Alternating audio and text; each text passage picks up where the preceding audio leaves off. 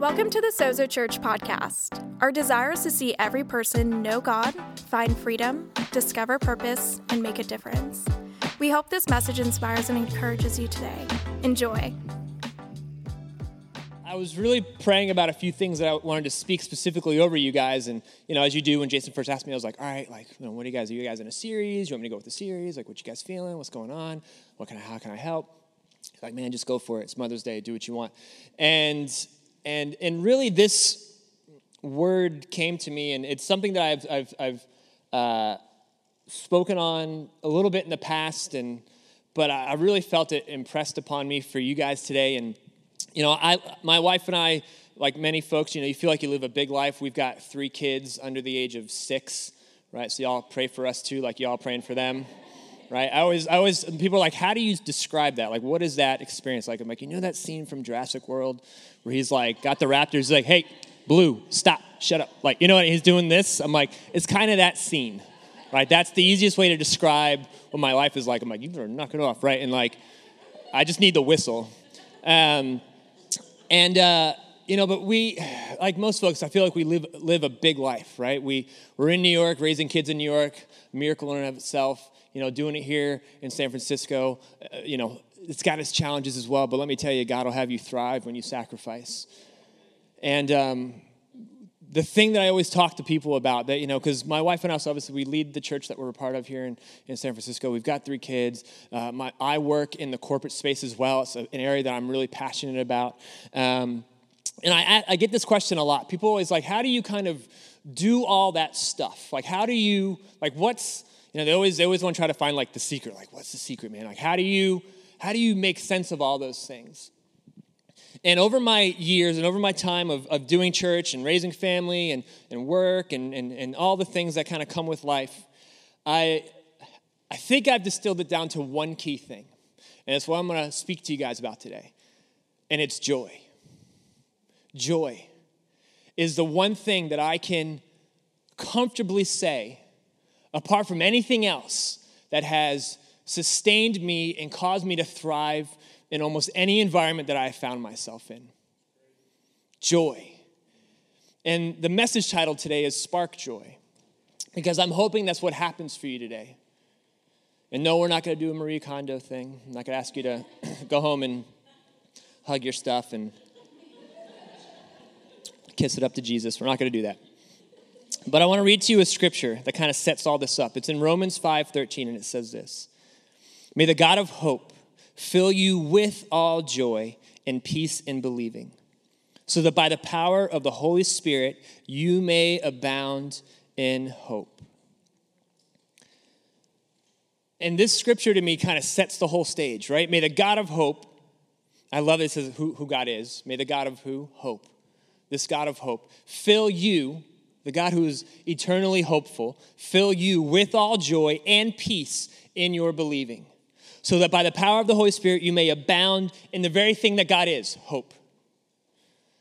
And so joy is really important because it says, with all joy. And we have to realize that when we talk about God, when we talk about the Trinity, that God in and of himself, he is content in God's fullness, that he is not feeling diminished in any way, that the unity between the Father, the Son, the Holy Spirit is powerful. The unity between those things, and out of that is this overflow of joy because they are one with each other. And in Nehemiah 8:10 it says this. It says the joy of the Lord is your strength. You see God's inherent joy and wholeness in himself is what is our strength. You were lifted up because God is fully at peace and at full joy with himself. God is essentially full of himself, right? He's like, I'm good. I am, in my own sense, completely joyful and full of hope. And I love it because with joy, all things are possible. You know, there's, there's been moments in my own life where I've I've lacked vision, I've lacked faith, I've lacked a lot of different things. And if it wasn't for joy, I don't know if I would have been able to get through some of those things. I can, I can tell you this vision hasn't always got me through things, it hasn't. A good strategy hasn't always got me through things. There's some times that my faith, I feel like it hasn't, I'm like, it just doesn't feel like I'm hoping for, but there's something about this joy that has just reminded me and kept me going because I know that it's my portion. It's important to understand that joy sustains everything. It sustains everything if we want to reflect the one who, who made us. I love this. David says this in Psalm 51 10 through 12. It says, Create in me a clean heart, O God, and renew a right spirit within me. Cast me not away from your presence, and take not your Holy Spirit from me. Restore to me the joy of your salvation and uphold me with a willing spirit.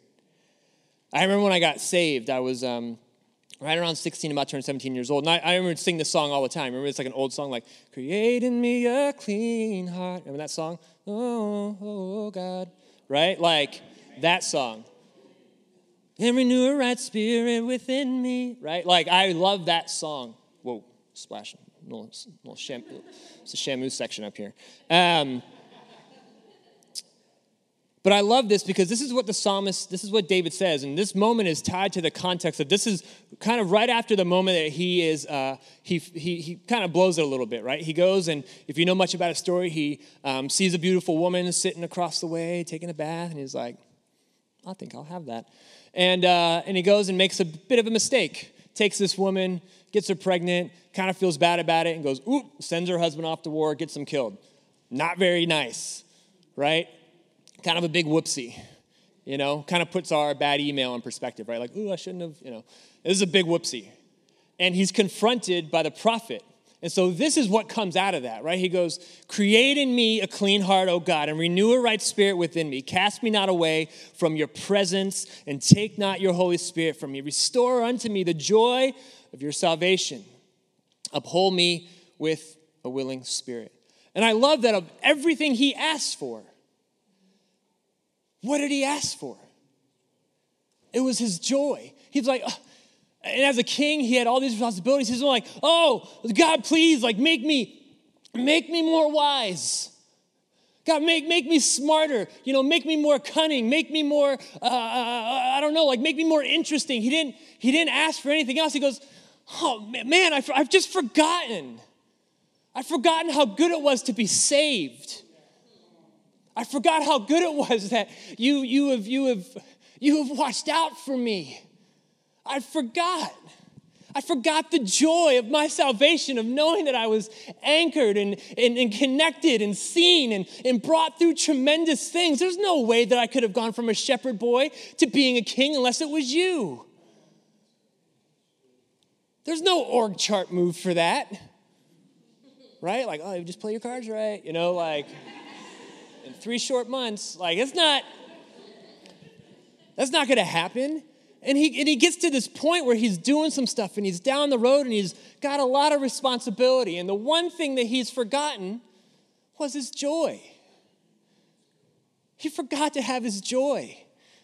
And he said, Cast me not away. Don't take your Holy Spirit from me. Restore the joy. Bring me back to that moment where I, wherever it was, if I was in a field or I was on, that moment where I was on my knees and I go, God, thank you. Thank you for seeing me, for saving me, for setting me apart. Don't let me forget again. Don't let me forget again. And I believe that is a word for some of you guys today. That you're in your faith, you're in your journey, you're doing some stuff, you're experiencing some wins, you're hitting some losses, right? Like things are happening. And you're like, oh God, please, like just, and God's like, whoa, whoa, whoa, whoa, wait, hey, just get back to your joy.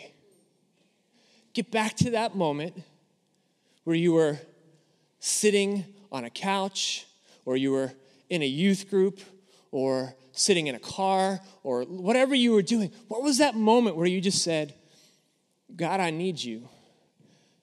And, I, and, and, and, and you see me. I remember laying in my bed, You know, I didn't grow up in a Christian home, and and I'm, I'm, I'm, very much like a skeptical kind of person. I'm like, okay, like prove it. So like every time things happen, I'm like, well, we'll see there. And uh, so I had, a, I had a pretty long journey of, of kind of faith. You know, it took a couple months, and I was like, well, I'm going to read all the books. And, uh, you know, because I was like, I want to prove all this wrong. And I remember that being such an outlier. At the end of the day, you know, I read all these different types of religious texts and from different religions and things like that. And I remember just this, the outlier of the New Testament being that God loves me, Jesus loves me just because. And I just couldn't reconcile that. I was like, what the heck is up with that? Like, everything else made sense. If you do something stupid, I'm gonna punch you, right? Like all these other things, like made a lot of sense. That like I could take it and I could contextualize it, and I and the, but here's this thing. And so in that moment, as a as a teenager, laying in bed, being like, I don't know, but man, I want to know. And so I, I receive your salvation. I come back to that moment at my bed all the time. Because when I get too far gone, I'm like, man, I need to remember the joy of my salvation. I need to remember what it's like to know that I'm saved, that I, that I have a home, that the things that are going on here, that I can keep going, that I can be set apart, I can be called up, that God can take a knucklehead like me and do something great. First Colossians 1 9 through 12 says this. It says, And so from the day we heard, we have not ceased to pray for you, asking that you may be filled with the knowledge of his will and all spiritual wisdom and understanding, so as to walk in a manner worthy of the Lord, fully pleasing to him, bearing fruit in every good work, and increasing in the knowledge of God, being strengthened with all power according to his glorious might, for all endurance and patience with joy giving thanks to the Father who has qualified you to share in the inheritance of the saints. I love that he makes this clear. It's like, look, there's all these great things, all this stuff. I got it all for you, but it better be with joy. I've got all this for you. Don't worry.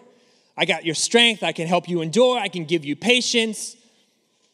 I can give you all power according to his glorious might. But man, with joy, giving thanks to the Father who has qualified you to share in the inheritance. Because you got to see, joy is, is deeply aware, right? You're, this doesn't mean happy slappy. This doesn't mean like, you know, I just walked outside and my car's missing, and you know, I'm like, they're like, "How are you feeling?" I'm like, "Great." I ain't feeling great. Like I'm mad, you know. I remember happened one time. My car got stolen at the Atlanta airport one time. And I remember walking out and being like, you know, to the, you know, garage, and I'm like, you spend like an hour, you're like, I know my car, I left it here. And then, you know, after like an hour, I'm like, it's clearly stolen, right? Like, I've, how many times have I walked up and down these 19, you know, and the Atlanta airport is, it's, there's no joy in that airport. um, but you gotta understand, these, everything that we feel and experience is meant to be done with joy, right? So we struggle with joy right? We mourn with joy.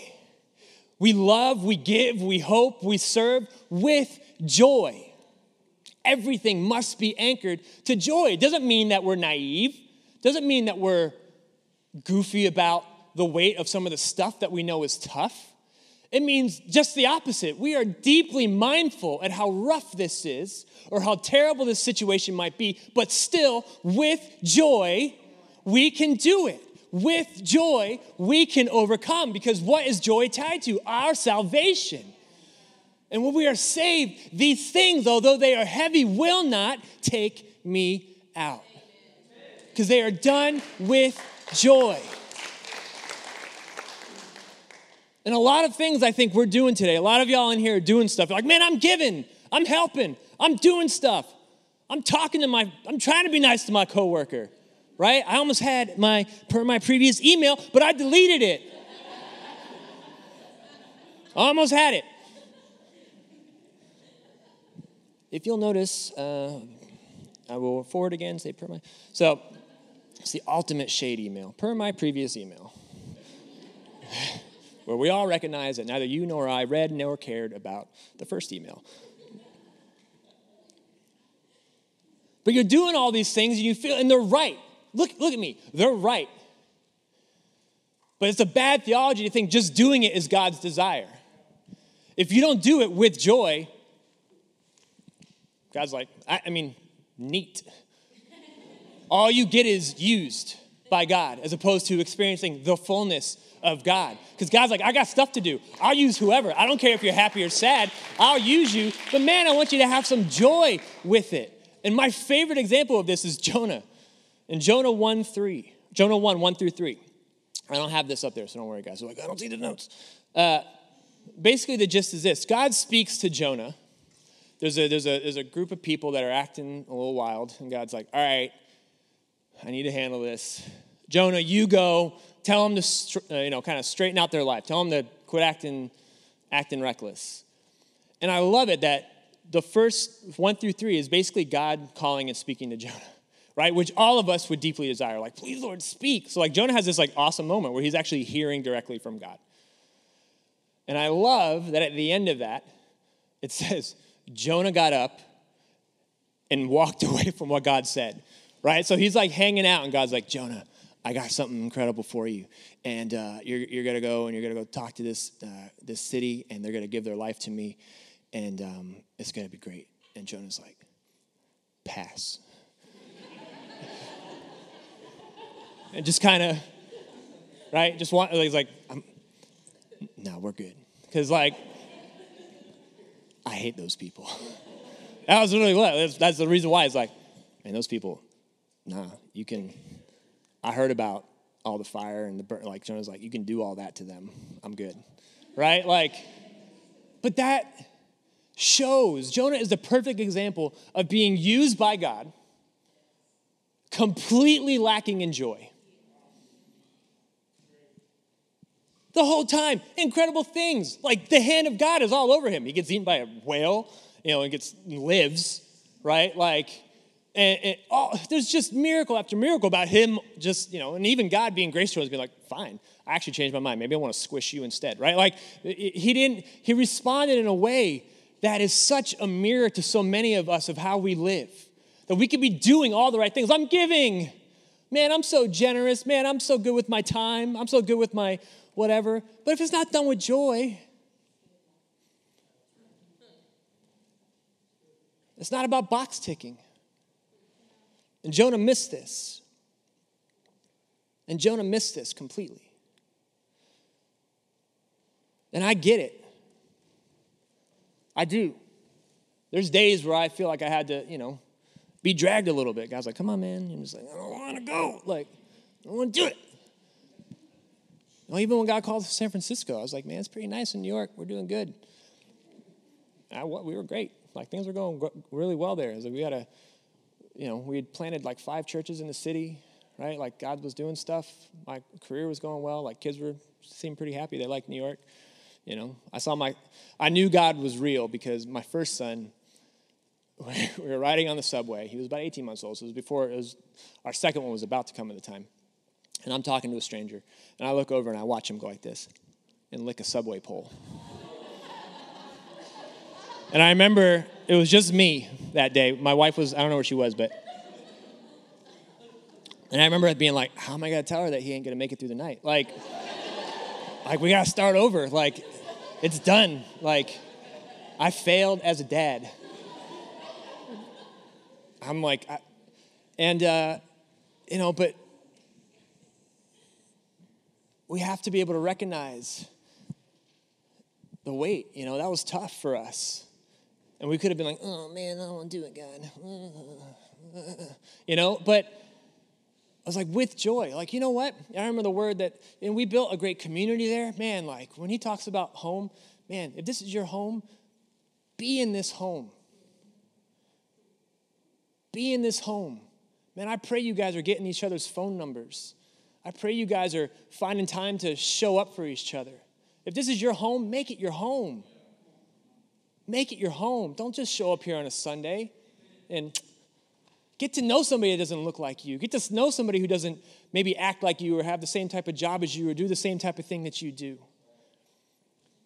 This gives us an opportunity. And I remember being reluctant and nervous, and, and we built because we, we felt like we had such a great community in New York. And, and God spoke so clearly to, to M, to my wife, and was just like, hey, remember when you guys came to, back to New York? You didn't have any of this. Look what I did. So I'll do it again. I'll do it again in San Francisco. I don't care where you guys are at. I'll do it again. And that filled us with such joy. And it moved us from a place of being like, ugh. But I get why it's uncomfortable. Because joy, like I said, I think joy is typically reserved for like, you know, know, I don't know if you've met some of these people. I have. I enjoy them. Some of those like weirdo, like some of those like weird Christians. You know what I mean? Like, they're just. It's just a. You're just like, hey, bring it back a notch. Like, I'm gonna need you at. You're at like a 15. I can't even go that high. I need you at like an eight. Let's at least get you under 10 because the volume's too much, right? And I think we we the, the biggest mistake we can make is take joy and turn it into a personality trait. It is not a personality trait. You experiencing joy, I don't care if you're introverted, I don't care if you're extroverted, I don't care if you're a one through nine on the Enneagram, I don't care if you're an INFJ, an ETNFJ, I don't know, whatever thing you are, Strength Finder 2.0, whatever the heck your assessment of yourself is, joy does not respect, it does not have a place for your personality. It exists irregardless. And some of you are missing out on the fullness of God because you're like, mm, mm-mm.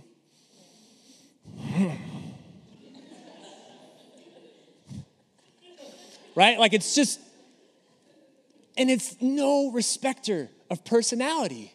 Joy is not just for the extrovert, it is not an extroverted trait. Joy is deep, and it's not this just happy, flappy, charismatic thing. It's what God said. It is rooted in who God is. The God of hope says, You may abide in my joy so that you can be rooted in hope. The same thing that I am, you can have as well. What's the, what's the bridge? It's your joy.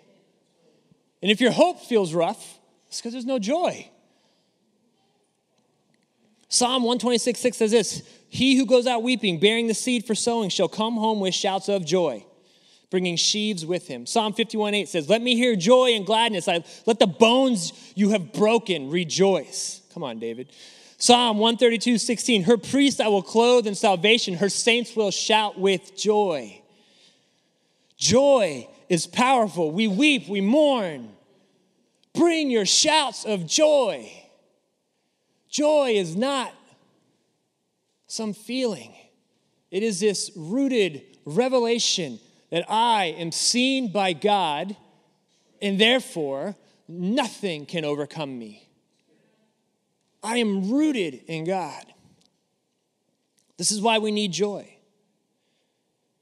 And this is why I love this moment. I'm going to get Elton up here.